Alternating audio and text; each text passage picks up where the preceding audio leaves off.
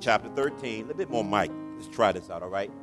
Amen. I decided to go to a new lapel versus my headset on today, uh, hopefully, to uh, communicate the gospel on this morning. I'm really excited about the worship and warfare experience this coming weekend. And I just want to take a moment to commend Prophetess Doctor Elizabeth Street, U C C's very own. Where's she at? Would you stand? Brother Chris, y'all stand. This is a ministry gift that God has given to the woman of God. I celebrate it on a Sunday morning because she does it the right way. She's very accountable, very responsible, very prayer-driven. And on this weekend, right here at the Oasis, this location, this coming Friday night, there is a absolute night of worship and warfare right here. It begins at seven p.m. And guess what? Here's the best. Here's a blessed bonus. The ministry of none other than Elder Stephen Dalton and the LaBellia Singers of Charlotte will be part. She's got a long list of warfare leaders, prayer leaders, ministry leaders, and um, you understand that I have a family obligation on Friday night with my youngest son. My oldest son, we playing at Virginia Tech on Friday night at a national televised game. My wife is going to support him there while I stay home and support my own youngest son in his first game back after six weeks of being injured. So uh, we're going to be busy. But while you all are praying, all right, lift those two little boys up for the Lord, all right? And uh, but I want to commend you all. If you're in the area, you all are not a part of high school football games on Friday night and you're in town, come by here, the Oasis, and let's seek the Lord and see what powerfully God can do. I know you're praying for your pastor. I thank you for that. I know you're praying for your church. I know you're praying for this season of acquisitions and approvals and all that great stuff. I trust that's the heart of God. And who would have thought that God would have raised up an army of warfare leaders in such a very intricate season such as this? Would you help me honor the Lord? Let's appreciate and honor Doctor Elizabeth Street, her husband Chris, and the great ministry that is upon their lives. The book of Numbers, chapter thirteen. The book of Numbers, chapter thirteen. Let's look at verse thirty-one. The book of Numbers, chapter thirteen, and verse thirty-one. One more time. The book of Numbers. Uh, I kind of shared with you all a few weeks ago that we'd stay in the book of Numbers for quite some time. The book of Numbers, chapter thirteen, and let's start at verse thirty-one. Here's what the Bible says. But the men, there's that word but. My God, we can't get away from the word but. But the men who had gone up with Caleb said, we are not able to go up against the people, for they are stronger than we. Are you with me this morning? Is the entire church with me this morning? And they gave the children of Israel a bad report of the land, which they had spied out, saying, the land through which we have gone as spies is a land that devours its inhabitants. Somebody telling a lie. And all of the people whom we saw in it were men of great stature. Now, there we saw the giants, that is, the descendants of Anak from the giants. And we were like grasshoppers in our sight, and so we were like grasshoppers in their sight. One more time. We saw the giants of the land. And in seeing these giants, we became as grasshoppers, insects, little of bodies of no worth. Watch this. Not only in our sight, but we became grasshoppers in their sight. I want to preach just for the next few fleeting moments from part two. The subject last week, we began seeing higher, going higher. Seeing higher, going higher. If you remember last Sunday, the subtitle was simply this. You cannot go higher unless you can see higher. You cannot go higher unless you see higher. Uh, th- this morning, I want to change that up just a little bit. Seeing higher, going higher, yes. But here's part two. Facing your fears in the land of opportunity. Facing your fears in the land of opportunity. Now, I'm going to give you a sentence in a moment. I want you to write it down. So let me give you, get it, let me give you a warning real quick. Go ahead and get a pen. You're going to want to write this thought down, all right? You're going to want to write this thought down. I don't know who the author of this quote was, but it's a very relevant quote, and I think it's really, really appropriate for this morning's message, all right? So go ahead and get a pen, a piece of paper, or right in the back of the Bible. You'll, you'll want to read this again and again and again. Facing your fears in the land of opportunity. Again, on last Sunday, we looked at Israel entering a season of new opportunity, entering, that is, the Canaan land, you know, the land that flows with milk and honey. There's a lot of great opportunity. There's a lot of great potential increase. There's a lot of prospect in this next acquisition, in this next transfer, in this next move. But the truth be told, we find out today there's not only great opportunity, but there's some other things going on. In fact, it was in Numbers thirteen last week, seventeen through twenty. I won't have time to read it all, but do remember what the Bible says, that Moses sends out the twelve spies. And, you know, I've read this scripture all my adult life. I probably remember these scriptures when I was a child. But, man, as a pastor today, as a leader of leaders today, I can't help but get away from the thought that uh, Moses didn't send out just twelve new members. He didn't send out twelve um, non-committed essential members. He sent out twelve leaders. twelve elders, twelve pastors, maybe twelve church mothers. I ain't getting no amen from the motherboard this morning. You be saying amen any other time. All right. Anyway, thank you, Mother Crawford. Thank you very so much. Well, one out of two ain't bad, all right? Now, but these were twelve men. Here it is. Go out and spout the land of Canaan. And he said to them, go up this way to the south and go up to the mountains. Uh, see what the land is like. Whether the people who dwell in are strong or weak, few or many, whether the land they dwell in is a good or a bad land, whether the cities they inhabit are like camps or are they really strongholds, whether the land is rich or poor, whether there is forest or not. But here's the deal. Be of good courage. And by the way, if you get a chance, bring back some of the results, some of the fruit of faith of what you've seen. Moses wants the children of Israel, in particular these twelve leaders and spies, to look at the land, look at the people, look at the resources, and look at the opportunities. Uh, you know what? For, for, for many of us right now in our corporate church lives, in your individual private lives, many of you are, are at that junction right now. You're literally at the brink. You're at the precipice of some really, really great opportunities. And you need to evaluate. You need to have a systems evaluation. Call it what you want to call it, a SWOT analysis. Uh, say what you want, but you need to really take crit- critical and careful look at what you're he- of where you're headed. I like to say uh, you should be inspecting what you expect. You should inspect what you expect. So talk to us about the land. Talk to us about the people of the land, the resources, and the opportunities. In fact, as previously stated, just as the children of Israel were uh, uh, several, thousand, several thousand years ago were Uh, at their new beginnings, I think today U C C, our church, we're at a season of new beginnings, a season of new opportunities. However, in this great land of opportunity, can I talk uh, plainly today? In this great land of opportunity, all right, there lies certain tests, trials, and tasks.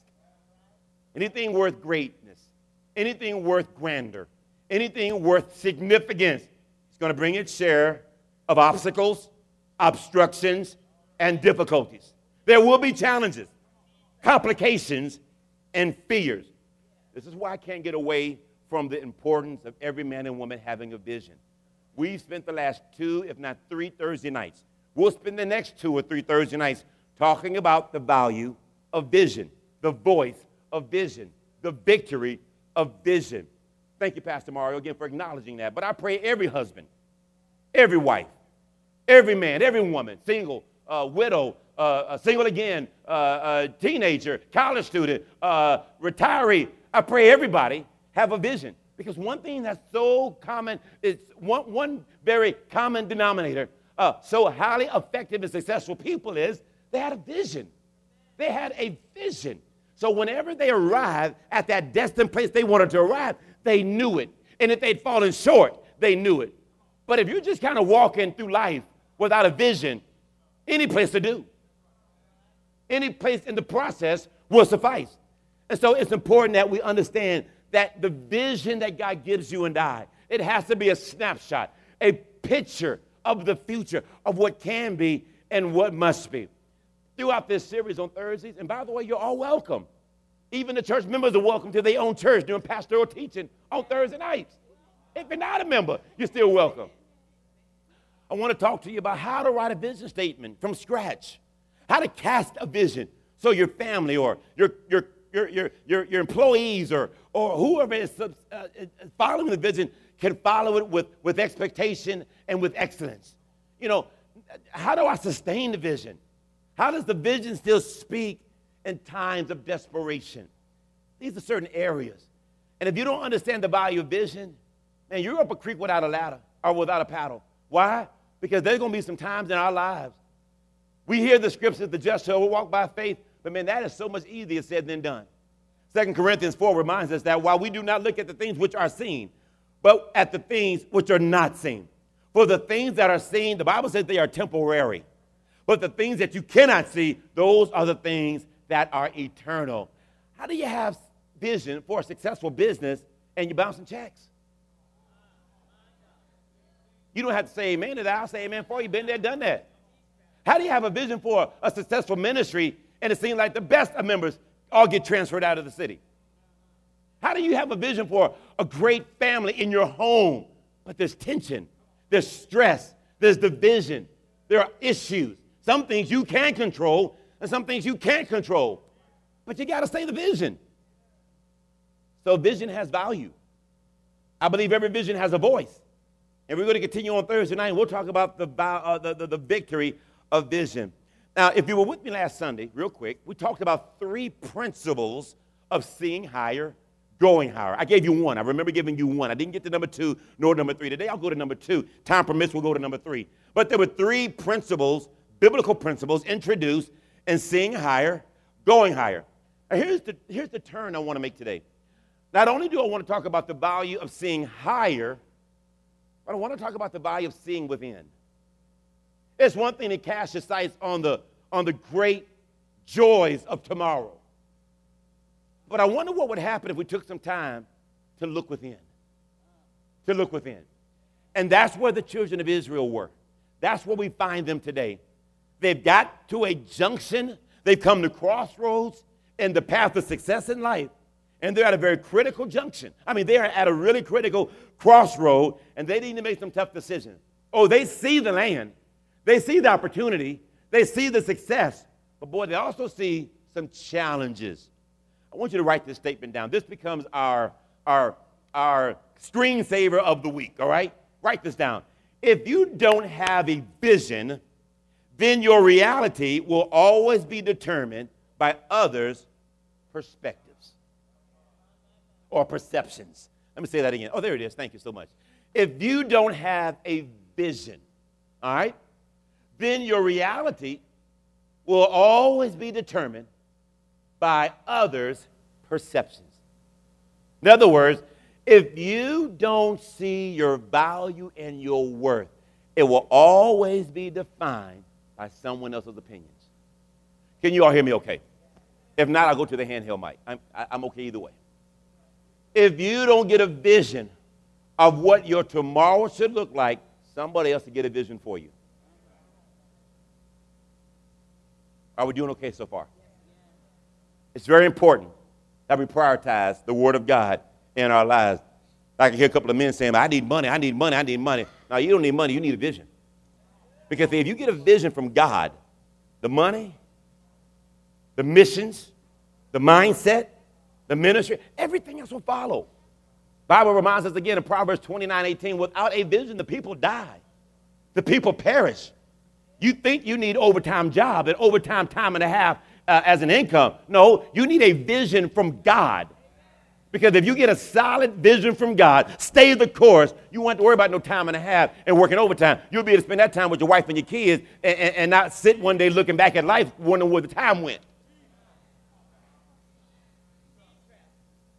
And so if you do not have a vision, then your reality will always be determined by others' perceptions. I think my objective today is simply this. How you see yourself is just as important as how you see your tomorrow. In fact, I'm not a clinical psychologist, not a social worker by any means. I want to talk to you about the dangers of low self-esteem, the dangers, the problems with low self-worth. Before that, remember this. We gave you three principles last week, three biblical principles to seeing higher, going higher. Number one, you have to see in the spirit, capital S, the vision of what can become. You all remember that last week. I'll review in a moment. Number two, you have to have a fearless faith and a complete obedience to God's will. Now, we can talk and shout and dance and holler and get real emotional and real positive thinking, but if you're not completely obedient to God's will and if you don't have fearless faith, I doubt very seriously any of your dreams, any of your goals, any of your objectives will come to pass. Third and finally, you'll have to have a righteous resolve that God will prosper the hands of his people. That God will prosper the hands of his people. Give me two minutes to review last Sunday. Last Sunday, we focused on number one, and that simply was this. You have to see in the spirit. Uh, this type of vision God's given you can't be seen on Google, can't be seen on Chrome, can't be seen on somebody's T V show. This vision that God wants to give you is a big vision, and that big vision comes because he's a big God, and he expects big things to happen in your life, all right? So you cannot get this in flesh and blood. You cannot get this by the school to hang around. You cannot get this in any academic, social, scholarly environment. This vision comes from the Lord, and it's a big vision. In fact, it ought to scare your boots off.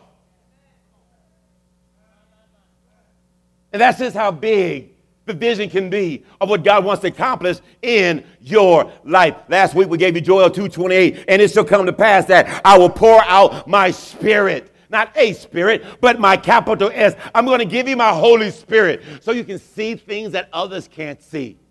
That you have an advantage edge on, on, on, on business or in practice or in ministry or in school or at home. Whatever your goals and dreams are, God says this through the Holy Spirit. John fourteen, he is the paraclete, the advantage. He's the one who comes to lead, to, to guide, to comfort. He gives you the edge. And I will pour out this Holy Spirit on you.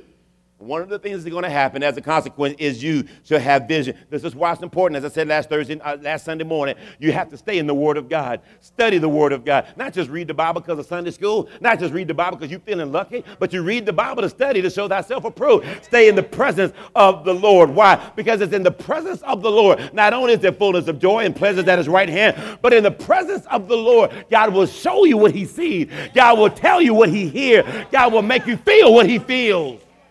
But that's not going to happen at Starbucks. That's not going to happen at, at Target. It ain't going to happen at Walmart. It happens in the presence of the Lord. I gave you three examples last week. Remember, we talked about Caleb. The Bible says, all y'all getting ready to go to Haiti, but my servant Caleb has a different spirit. He's not a coward. He's not intimidated. He ain't scared. Caleb had a different spirit. But not only Caleb, then there was Joshua. You remember Joshua, whom the Bible said, son of Nun. Remember Joshua, the son of Nun? The Bible says even when Moses, who knew God face to face, would leave the tabernacle, would leave the presence of God, Joshua, son of Nun, would stay in the tabernacle. He had an affinity. He had a joy. There was something about being in the church that Joshua understood. Ain't that something? Back then, people would do everything to stay in the house of God. Today, we allow any small excuse to keep us away from the house of God. It's too cold. It ain't cold enough. It's too loud. It ain't loud enough. My God this, my God that. And we use every excuse. But Joshua, the Bible makes it implicitly clear, he stayed in the presence of God. Well, can I have his presence in my bathroom? I, I suppose you could. Uh, can I have his presence in my garage? I, I, I guess you could. But when, there's no greater joy and value and purpose until the people of God come together and worship and magnify and love and embrace and minister one to another. The presence of the Lord. And then finally, Moses, out of defense of the people, out of his pastoral care and his pastoral heart of the people, he prays the prayer and says, God, don't deal with them harshly. Yeah, they're stiff-necked. Yeah, they can be isolated. They can even be ignorant at times. But God, have mercy on them. And God says, okay, Moses, here's what I'm going to do. I'm going to take the spirit that is on you. I'm going to put it on seventy leaders. And I pray that through those seventy leaders, it become contagious and infiltrate throughout the entire camp of about two million Christians, I mean, two million uh, followers in that day and time.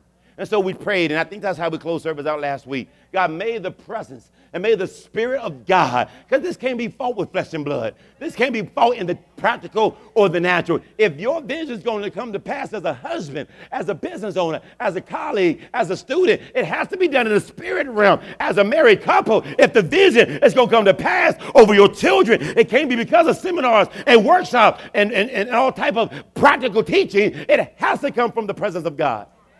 If healing for your body, if wholeness for your mind, if increase for your finances is going to come to pass. You know, if it could be, if it was worth all those other areas, it would have happened by now. But this one has to happen because of the presence of God. Three things happened when God's Spirit came on the people. Number one, His presence was available. Number two, power was demonstrated. Number three, there was a partnering presence, power, and then there was a partnering between pastor and people. I believe that's what God has called us at today. His presence is here. I, I, you, you talked about presence in the worship services. You talked about presence as we go forth in His kingdom. But then there's also power, a demonstration of what God can do. You know, the Bible says they overcame the enemy by the blood of the Lamb and the word of their testimony. What happens when people testify one to another? What happens when people can give each other praise report of the power of God? Faith is built and faith is increased. And what God does for one, He does for another. And then there's a path partnering between Pastor Moses, that is, and the people, and great things happen. Number two today, you have to have fearless faith and a complete obedience to His will. Go back to Numbers thirteen just for a few moments, all right? Numbers thirteen. And I want you to look at verse thirty. Very, very, very pivotal verse. Very game-changing verse. Numbers thirteen. And I want you to look at verse thirty, all right? Now, we've talked about Moses. We've looked at Caleb. We've looked at Joshua. And he, between these three, man, heaven has to come forth in this situation. Numbers thirteen and thirty. The Bible says, and then Caleb, I think I gave you all the wrong scripture. Let me make sure. Numbers, Numbers, Numbers thirteen. Yeah, I think that's right. And uh, thirty. And then Caleb quieted the people before Moses and said, "Let us go up at once and take possession, for we are well able to overcome it." For we are well able. Notice this. The men said that we're not able. And you know what? They may not have been able in that context. But because God is able, we also become able. Watch the math. In and of ourselves, those men might have been half right. We are not able. There is a strong possibility that these men had no faith, all right? No fear of God, all right? They didn't know the facts. Fact number one is, if God is on our side, we now become the majority. All right. Fact number two, if God's on my side, there's nothing, no one, no giant, no devourer of the land, anything, not only can separate us from the love of God, but nothing can stop us from God's purpose. I wish you'd understand that in your own context, whatever you got going on in your life. When God, you know, I told my oldest son this morning coming to church, I said, son, find some time to pray and get in the word of God. And I said, you know what, man, the very success that God has given you, He'll continue as you continue to keep the word of God first. God is not a one and done. He's not here to toy and to juggle and to tease and to play you happy and fancy for a couple of good times. God wants to complete that which He begun. Listen, this doesn't have to be a good luck day and a bad luck day. This doesn't have to be a coincidence that great things are happening for me. No, if you walk in the Word of God, if you walk under the fear and admonition of the Lord, if you do what's right every day, every week, every month, every season. Even in the bad season, He still gives you a winning attitude. Even in hard time, He still gives you a, a resolve that things are going to be all right. That is a reality. That is a fact. But because these men, these leaders, didn't see the, have faith, didn't have a fear of the Lord that God could do something. They didn't stay in the temple as Joshua. They didn't have the courage as a Caleb. They may have been the majority among their ten selves. But Joshua and Caleb had God. Now all of a sudden they have the majority. May I submit to every one of you today that these men not only lack faith, they lack worth and esteem. You know, people with low self-esteem are more troubled by failure and tend to exaggerate events as being negative. You have to almost look at low self-esteem or low self-worth as a continuum from, from, from one end of the spectrum to the other end of the spectrum. And people who have high esteem, they tend to be more excellent driven, more job completion driven. People with low self-esteem, they, they, they tend to have these characteristics that always continually make them the rear and not the head. In fact, they're withdrawn often, shy and quiet, insecure, underachieving, negative attitudes. I, I know some people with negative attitudes. That could be a strong qualification or characteristic of low self-esteem. They're unhappy, angry, hostile, unmotivated, depressed, poor self-image.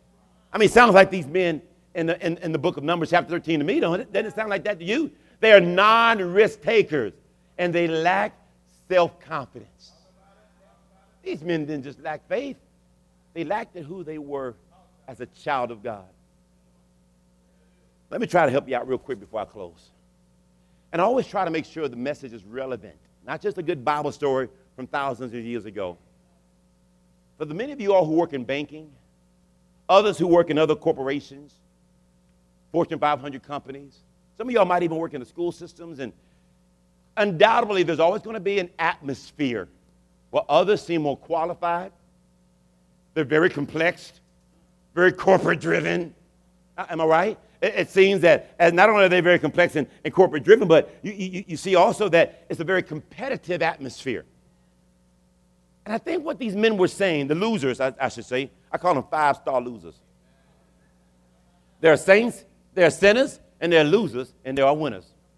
These were losers. And I think what got to them, I think if, if there had to be one statement that continually came from their mouth, we don't belong here.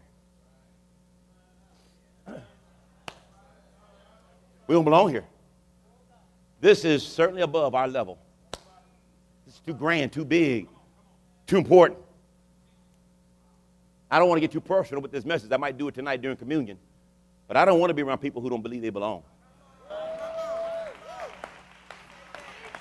Because somewhere, and let me just be very clear, somewhere it could be a racial inferiority. It could be a denominational inferiority. It could be a past upbringing inferiority. Either way it goes, somehow you just don't feel like you belong. I say it all the time. When God puts you into the presence of great people, and we call great, greatness than he calls great. We call greatness because they can slam a ball through a, uh, uh, they can slam dunk a ball. We call them great because they're six foot four and two hundred forty pounds and run the four three forty.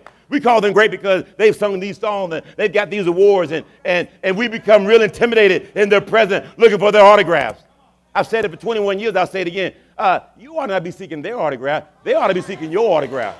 You have the words to eternal life, because there will come a day where there's no more basketball, there's no more football, no more award, but God gives you the word to eternal life. You slobbing and crying and hollering and cheesing all over them, they ought to be coming to your footsteps. Tell me the words of eternal life. They may be a Nicodemus who has a whole lot of success going on in their life, and they may knock at the door at three in the morning, but can you give me the words to eternal salvation?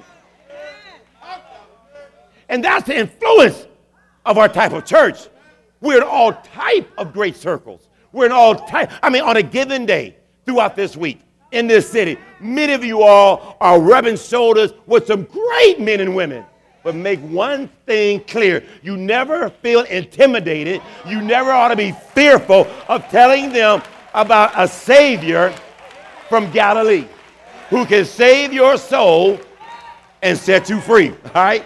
You should never feel embarrassed of this gospel of Jesus Christ in your life. Somehow or another, we've got the vision backwards. And I believe that some of our Christian T V worlds and our Christian radio stations and some of, uh, some of the uh, past ugliness of Christian living in our society has made us all ashamed of being Christians. You cut the radio on, you hear a bunch of foolishness. Songs that don't make no sense. You love God. I love God. What's wrong with you? I hate that song. I'm turning the station. I will listen to Charlie Pride, Waylon Jennings, and some country music before I listen to that jump. That's not the gospel. I don't care how old you are. We got all type of songs, and then you cut the T V on, and so-and-so begging for a dollar. So-and-so ain't going to come out the trash can until the offering is raised, and so-and-so doing this, and so-and-so. I think, my God, it's embarrassing. So when you are invited out to lunch with the C E O of the company, you talk about everything but being saved. Yet, yet, yet. Three days ago, two days ago, nine people are viciously murdered. The one question that young shooter wanted to know, are you a Christian? Yeah, bam. The people are dying for their faith while we hide in the closet because of our faith. Caleb, Joshua were men of courage, conviction, and vision. I'm almost finished. Take your seats. Take your seats. I'm almost finished. And so they struggled. They said, we don't belong at this level. We'd be more happier in the storefront, shouting and hollering, making a whole bunch of noise. Can we just stay in this tabernacle, set up, break down, raggedy banners, decor? Uh, at least we had to worry about this, that, and the other.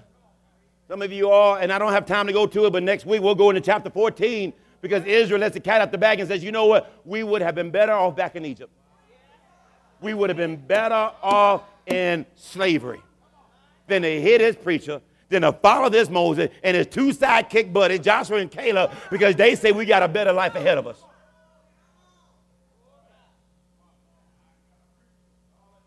There are books yet to be written in your lives. Dalton, there are projects and songs yet to be produced. There's money yet to be made in your life. There are countries, missions, projects yet to be accomplished in many of your lives. And all because a lot of us say, we really don't belong. I pray some of you all have the experiences I've had over the years when we come into a new environment, a new orientation meeting, and we're all trying to spar and position who's going to sit where and do what. And the professor comes in and says, you know what? You all don't have to worry about who's who. We vetted you a long time ago. You all belong here. Now let's get down to business. I pray that you all had that experience where you don't have to worry about a bunch of politicking and a bunch of name calling and drop names and just be who you are. And let the Lord use you. You are there for a purpose and a reason. All right? Bible says the many have came to him, or he came to many, many not received him, but they, John one, eleven, twelve, who received him, to them he gave the power to become sons of God. And this power didn't come because of the will of the flesh. It didn't come because of the will of man, but God appointed and anointed for you to belong. So no matter what company you work for, no matter what school position you're in, no matter what business you envision, no matter what pulpit you get in, you belong by the grace of God. These ten spies did not feel that they belong. How do you know? Because the Bible says we had low self-esteem in our eyes first, and we assumed we were the same in front of those giants. Tell your neighbor, neighbor, you belong. In fact, telling you belong at the next level. The Bible says, Second Timothy one and seven, God has not given us a spirit of fear, huh? Cowardice, intimidation. I don't care what the degrees that they have and the certifications they have and how long they've been on the job and how many projects they've done. God has not given me the spirit of fear. In fact, I got something they ain't got. He gave me authority. He gave me power. He gave me a sound mind. I may be the last high, but I ain't going to be the first fired. In fact, if everybody get laid off, I'm still going to be here. Why? Because he gave me an authority. He gave me an anointing. He said he'd never leave me nor forsake me. Though a thousand fall at my right side, ten thousand at my left side, this harm will not come nigh me. Tell your neighbor, neighbor, you belong. Tell them you belong at the next level.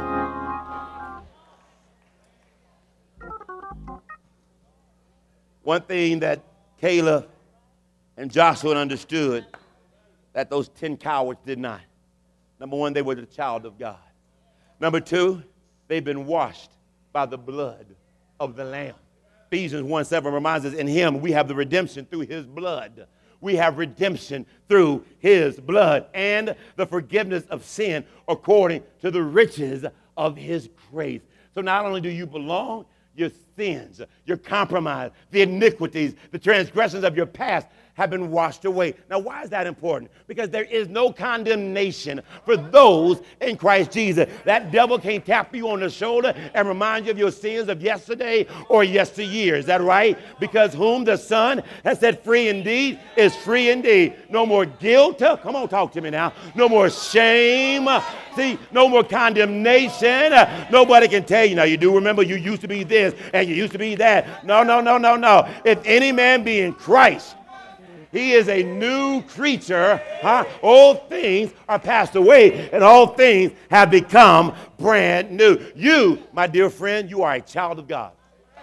Number two, you have been washed by the blood of the Lamb. Number three, and finally, you are a part of God's family. This is why the devil wants to fight your membership. This is why the devil fights your mind. This is why he didn't want you among the assembly of the people of God. This is why he didn't want you loving and caring and forbearing and forgiving one another, because there is value in being part of the family of God. There is grace in being in the fellowship of the saints. There is power when two come together. If one can put a thousand in flight, two can put ten thousand in flight. If two are touching as agreeing, in fact, a small group is two or three. And Jesus said, I'm in the midst of that group. And when Jesus comes into the house, when the Lord comes on your side, you are part of God's family. The Bible reminds us in First Peter two nine, you are a chosen generation, a royal priesthood, a holy nation. There's something different about you than your competitors on the job. There's something different about you than your competitors in your in industry, or those who are clients or who have clients that are against your competition. There's something different about the family of faith. You're a royal priesthood, a holy nation, chosen generation. You are God's own special people. Notice what the Bible says, First Peter two nine. The Bible says that you may proclaim the praises of him who called you out of darkness into the marvelous light, who once were not a people, but now you are the people of God.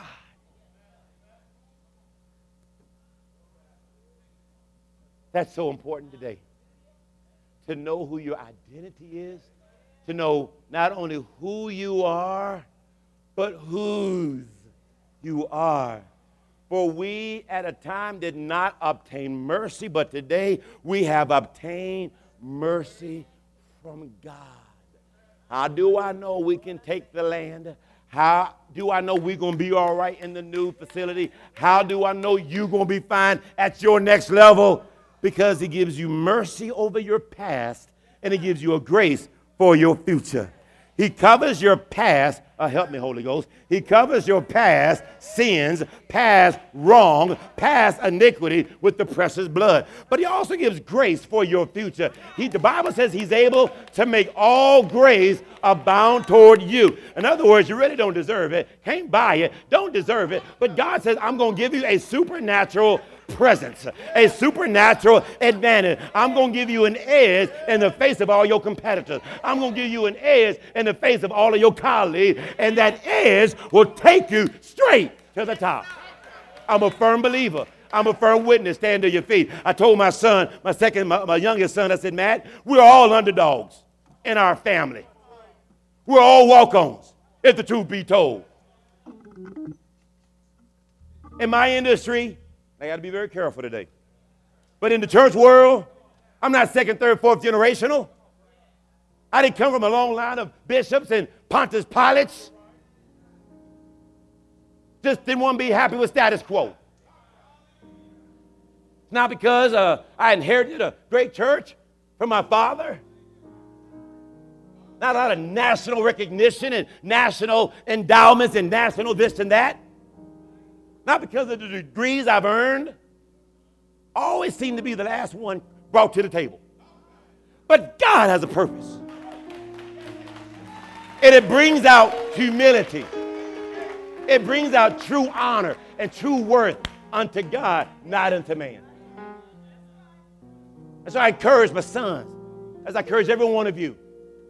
You want to so compete with the world, but we are in this world, but we're not of this world. And sometimes we get frustrated why things don't happen for us as it happens for the sinner. Habakkuk says, God, your word is not worth nothing. How long will you allow this foolishness to go on? Sinners getting their way and sinners having the last say. So here I am trying to do your will and teach your people your word. And God says, I'm going to show you a vision. In fact, I'm going to tell you ahead of time what's going to happen. So when it does happen, you want to sit there looking stupid. Because I'm going to do it in your time, even though I tell you, you still ain't going to believe me. He says, just keep still and write the vision.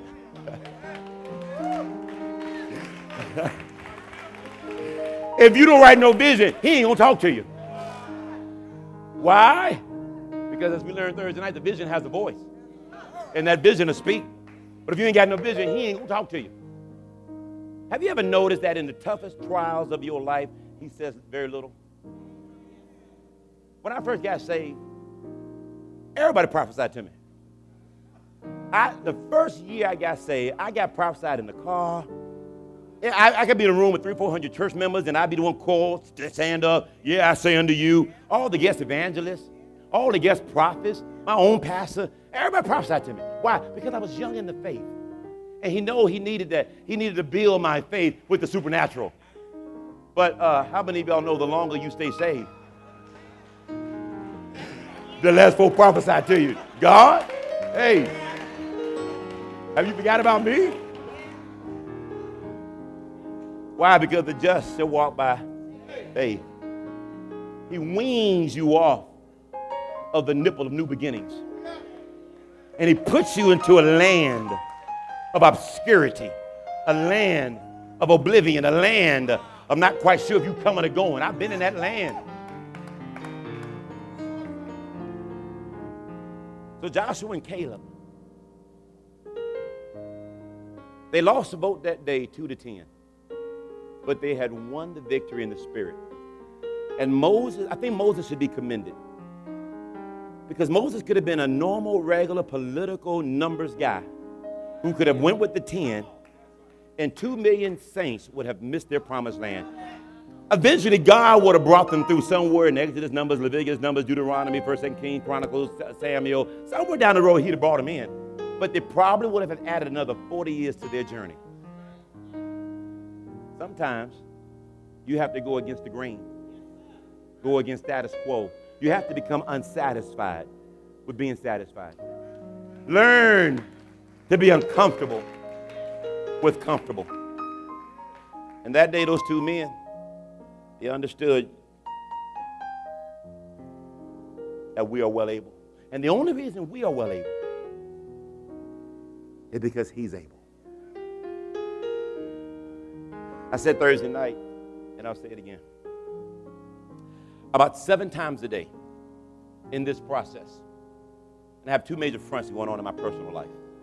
One is ministry, dealing with the acquisitions, the facilities. The other deals with denominational leadership and all that stuff. But no less than seven times a day, the Holy Spirit speaks to me these two sentences. Don't lose sight of the vision. I could be on a conference call, and I hear the Holy Ghost say, don't lose sight of the vision. I could be fixing coffee in the morning. Don't lose sight of the vision. I could be sitting in traffic. Light done turned green. I'm still standing still. Don't lose light. Don't lose sight of the vision. And then the second thing that I hear on a very repetitive, continual basis is simply this. Don't forget the reasons why I'm doing what I'm doing. In other words, the Lord says, son, don't forget the reasons why I'm doing what I'm doing. It's bigger than brick and mortar. It's bigger than a return on an investment. It's bigger than dollar and cents. There's a harvest. There's a renewal, a revival, a restoration. And this is why the enemy fights us so.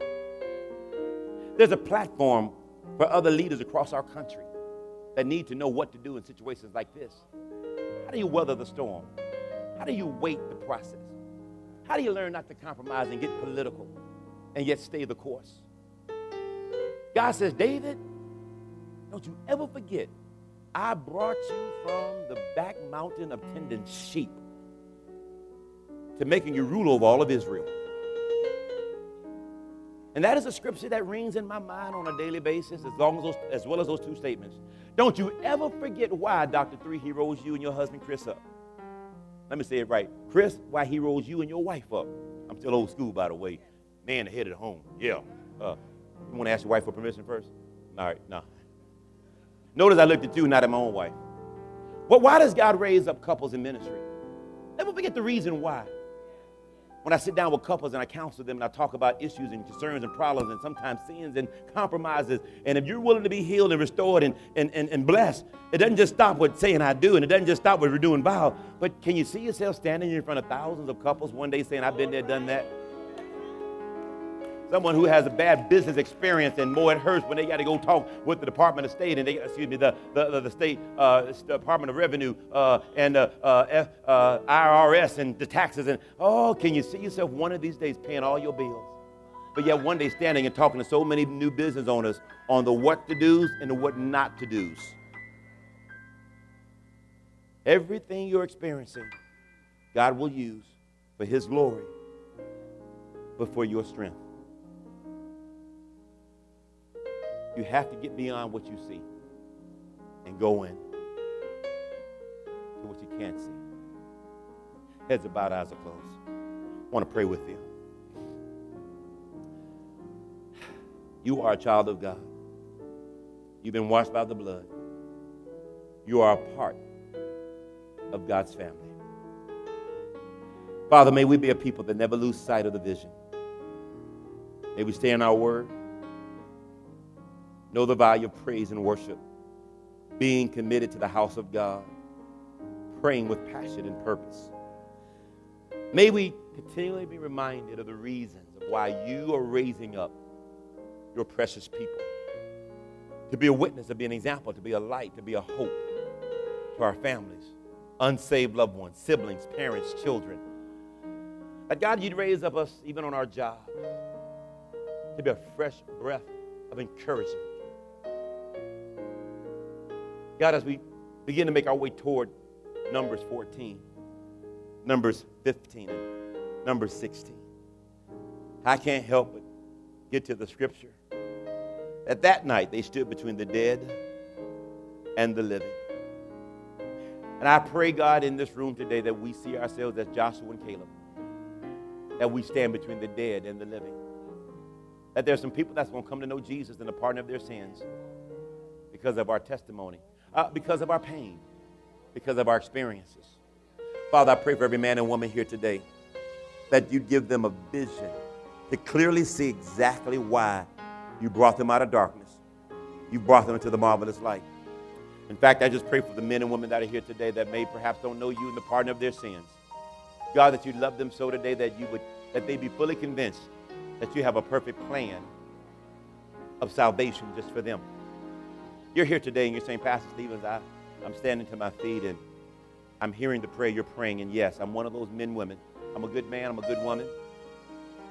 Don't mean to hurt or harm people. And I try to do all I can do to live a good life. But the truth of the matter is that I'm not saved. I'm a good person. I want to be a Christian and I want to do what's right. You know what? I want to go to heaven. I want God to forgive me of all of my sins. And the truth of the matter is I'm not saved, but I want to be saved today. In other words, I want to be a child of God. I want to come into the family of God and receive that precious blood to wash away all of my sins, the guilt, the shame, the condemnation, the embarrassment of the past. I want all of those things to be annihilated in my life. In fact, I want to be a brand new Christian today. While every head is bowed, every eye is closed, you're here today and you're saying, yes, I want that prayer over my life. I want to pray that prayer and I want to be saved today. On this first Sunday of October, I want to commit my life to serving Jesus. Receive the gift of salvation in my personal life, that I could decree and declare that this day I am a Christian, I am saved. While every head is bowed and every eye closed, I just ask, and I just want you to, right where you're standing, just lift your hand right where you're standing. I want to pray for you. I want to pray and minister to you. Just for a quick moment. It won't take long. It's a very simple but powerful prayer. But I'll need you to be very honest and open and be transparent. God will save you if you're willing to admit that I am a sinner. And I need to be saved. I see your hand. Come on, just, just raise that hand. Wherever you're standing at, God wants to bless you. Pastor, I want all of my sins to be forgiven. Would you raise your hand? I see your hand. Come on. I want my life to be pleasing unto the Lord. I want to commit my heart to Jesus. Come on, lift your hand right where you're standing. We're, we're not here to look at your past. No one's here to condemn you. We're not here to condemn you or ask any questions about it. That, those things don't matter to us. What matters is that today, all things become brand new. I see your hand. Would you lift your hand right where you're standing? No one should have to feel embarrassed or ashamed to lift your hand. We are the body of Christ. We're your brothers and sisters. And we want to see you go to heaven and fulfill God's will while you're right on the earth. Before I pray, any more hands? Come on, just lift those hands. Pastor, don't forget about me. Please don't pray without me. I want to be saved. I want to be that Christian. Right where you're standing. While these hands are raised, maybe you're here today and you're saying, Pastor, you know what? I'm, I'm saved and I love Jesus, but I'm not where I need to be. There's nothing more valuable than a man that simply says, the truth is, I'm just not quite where I need to be. I've come away from the word. I've gotten away from prayer. I've gotten away from God. I want to come home. I want to be restored. I want to start over again. I want to be set back. I just want to recommit my life today. Would you also raise your hand? I want to pray for you as well. I want to pray for you as well. I see your hand. I see your hand. Come on. Just be honest. Right where you're standing. Come. Come. Right where you're at. Right where you're at. Right where you're at. And while that hand is lifted, I want you to pray this prayer. I feel the presence of God. And when the presence of the Lord comes into the room, there's not a condemnation, but there is a conviction. And that conviction says, I want to get it right with God. There are couples in this room that need to come to the Lord. You're literally at the brink of destruction. But if you're willing to believe God, allow him to come in. He's a mender of the broken heart. He can restore and repair the breach in your home. But you'll have to be open and honest. Come on, while that hand is lifted, would you pray this prayer? Say, Lord, Lord forgive me forgive for all of my sins. All of my sins. I'm so sorry. I do believe in my heart. I do believe in my heart. And today I confess with my mouth today I confess with my that mouth. Your son Jesus, your son he Jesus, is King of all kings. King of he all is kings. Lord of all. Lord of today all. I receive the gift. Today I receive the gift of salvation. Of salvation. I commit my life, I commit my life to serving you wholly. Serving you wholly. Thank you for forgiving me Thank you for of all of my sins. All of my sins. Thank you for giving me Thank you for giving the gift of salvation. Gift of salvation. I receive it now. I, receive it now. I, am saved today. I am saved today. In the name of Jesus, name I, pray. I pray. Come on, everybody, say amen. Amen. Let's clap our hands and Hallelujah. Celebrate with these who are here, those who are coming. Hallelujah. Oh, come on, Thank let's magnify Lord the Lord. Hallelujah. I want her to come. Listen, for those friends.